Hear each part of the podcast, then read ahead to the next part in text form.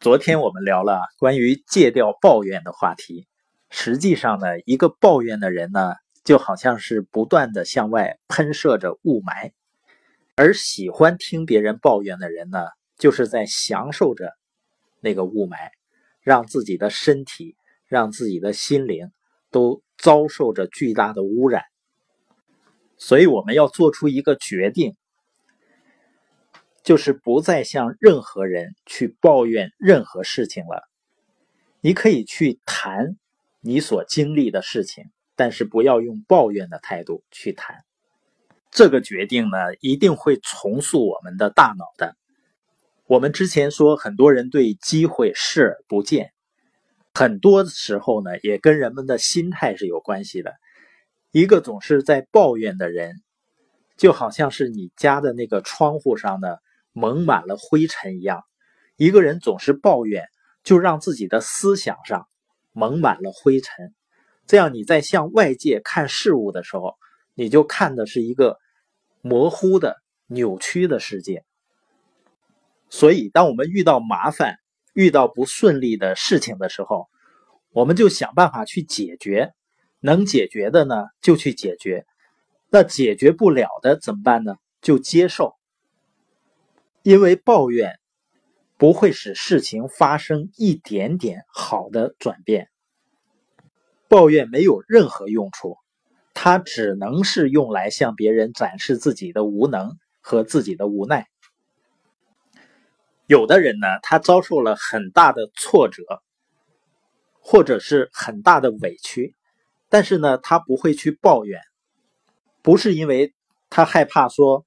我说出来，别人瞧不起自己，而是基于他的坚韧，也就是他能够接受、能够容纳这些委屈和挫折。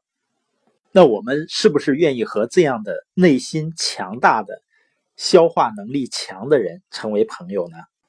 最近几年啊，“正能量”这个词很流行，它应该是指的传递积极向上的信息。那负能量是什么呢？就是抱怨，抱怨呢，应该说是这个世界上最强的负能量，因为它会让一个人呢变得令人厌倦，而且让一个人失去挣扎的能力，失去承受的坚韧。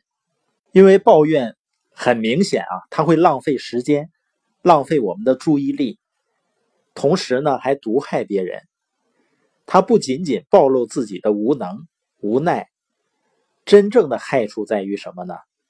你发现抱怨的人，他就不会去努力了。当然呢，平时的时候啊，偶尔感到气馁啊，感到泄气啊，也是正常的，因为谁也不是铁人嘛。可是，在逆境中呢，或者是一些特定的关键时刻，放弃呢，有的时候是致命的。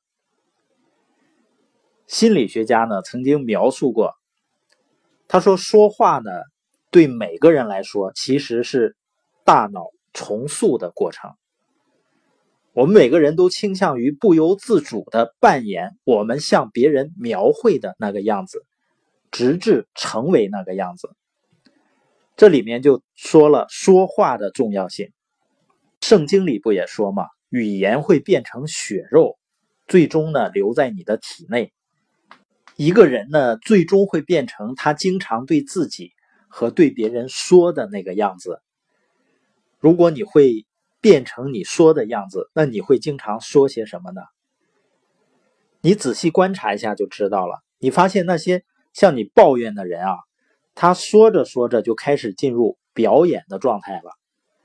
他们很投入的，因为他们需要你的同情，他们需要这个世界的同情和理解。那为了让你同情，为了让全世界都同情呢，他们就会不由自主的扮演一个其实更惨的角色。演着演着呢，别人还没怎么样，自己就先信了，不由自主的任由自己变成那个更惨的角色。那你想成为一个更惨的人吗？开始抱怨就可以了，非常简单。所以我们要珍爱生命。就要远离抱怨和远离抱怨的人。